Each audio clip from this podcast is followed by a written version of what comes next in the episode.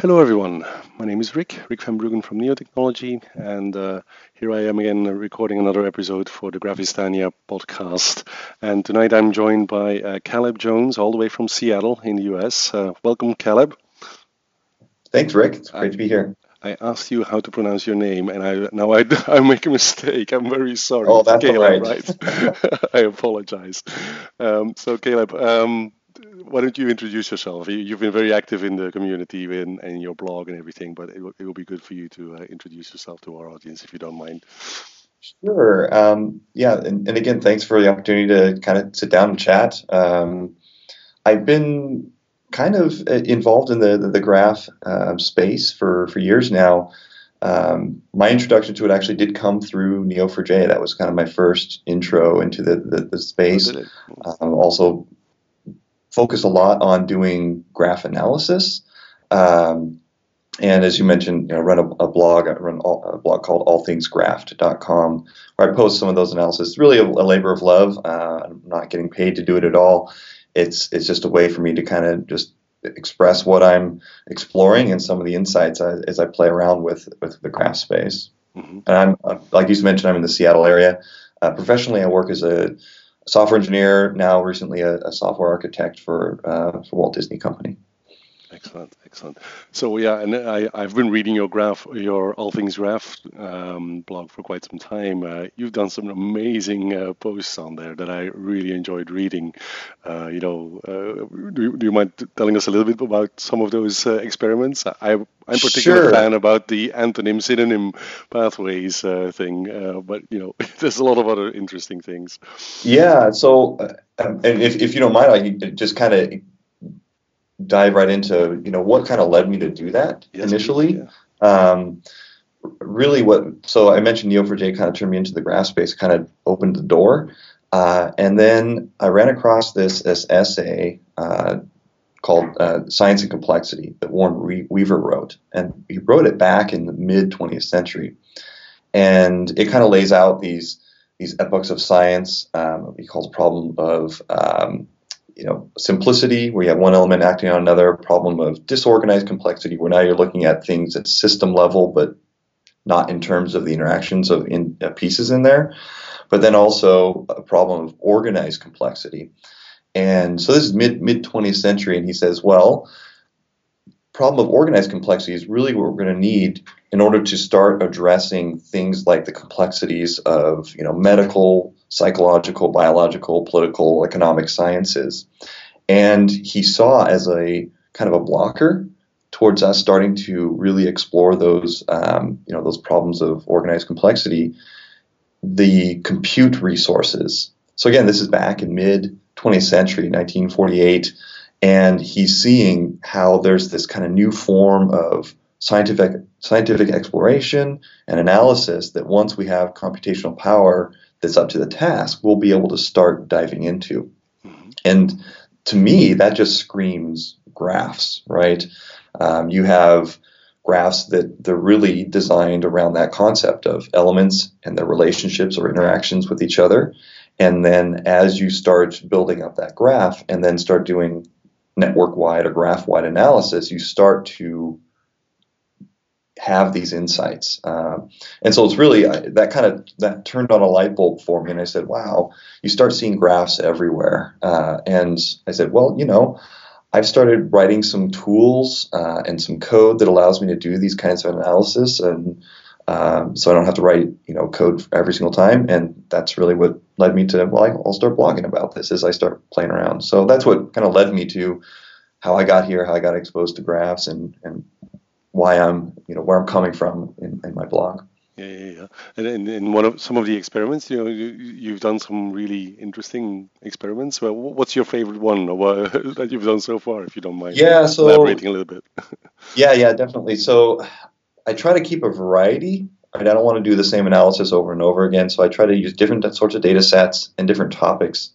Uh, and so I've gone away from kind of a, a microscopic, where I did one on, uh, you know, protein interactions of budding yeast, and then even kind of looked at well, what do some of those molecules look like? And right, a molecule is a graph, right? You have atoms that have certain kinds of connections to each other, right? And uh, and then molecules interactions that's a graph and so forth and you build up and then all the way up to my, my favorite one was the uh, the stellar uh, interstellar network uh, navigation using graph analysis and that one was a, a, a, real challenge but also a real joy to do because uh, astronomy is a big life passion of mine and so that was a really inter- an intersection of uh, a lifelong passion and technical skill set, uh, the right matched up with the right data set, and and so that was that was my favorite one.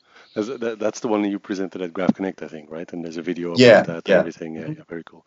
And it's funny that you mentioned this um, protein interaction. Uh, uh, that was actually one of the first projects that got me into, uh, you know, more of a, of a practical Neo4j insight as well. There was a, a, research group here at the University of Ghent that was doing uh, metaproteomics, uh, uh, protein-protein interaction analysis for beer yeasts.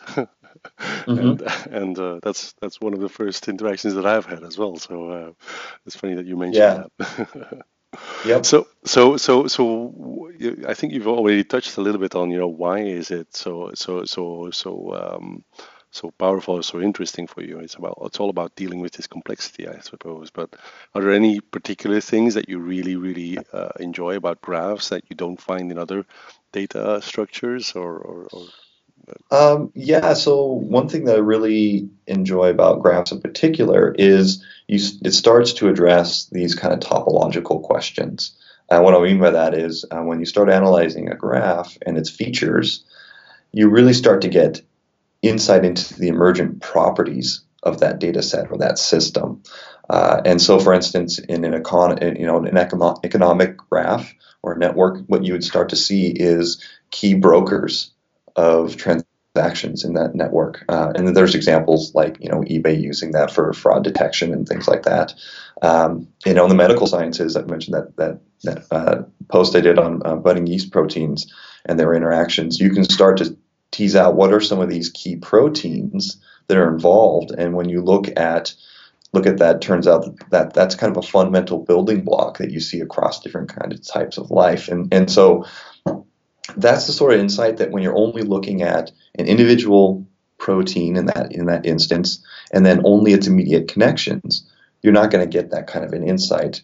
Mm-hmm. Versus when you start looking at networks and doing things like PageRank analysis, betweenness, centrality scoring, and, and, and so forth you can look at like system-wide effects, right? You can look at the the entire right. interaction rather than just a local interaction, I suppose. Right, and you start getting emergent properties that, in some interesting ways, aren't necessarily strictly reducible to any one element in the network. Right, it's really an attribute of the network as a whole super interesting, and and so many practical applications as well. I mean, uh, you know, as you know, I, I work for for Neo as a as a as a commercial guy, right? As a salesperson, I see so many applications, you know, in business and uh, you know, from logistics to financials to cancer research. You know, there's so many applications of this stuff. It's it's it's really quite uh, quite uh, amazing.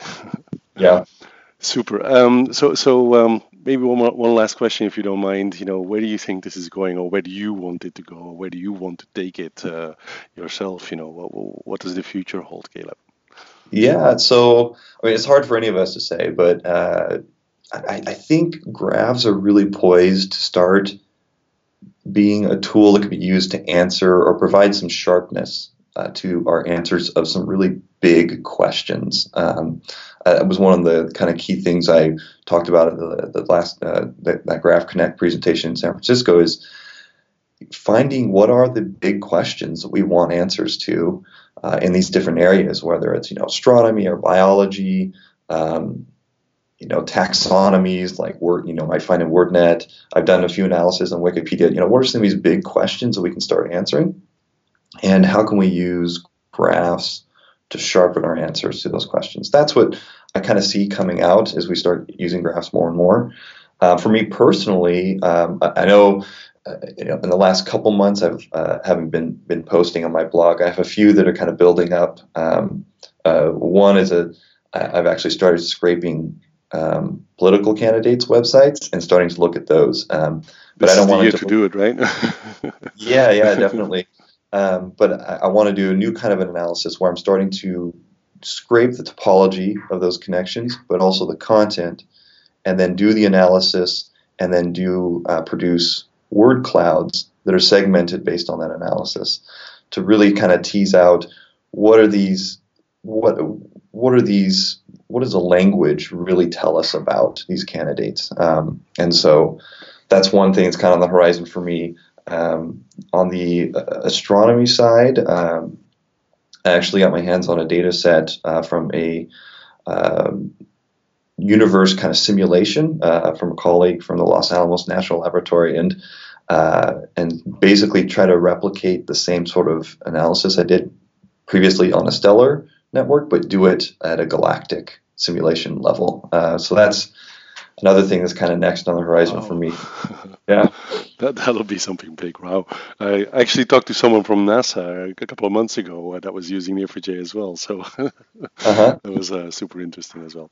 Anyway, um, uh, Caleb, I think uh, we're going to wrap up here. I, I really appreciate you uh, coming online and, and talking to me about uh, all of this wonderful stuff. I'll, I'll, make sure we have enough links to all of your great articles sure.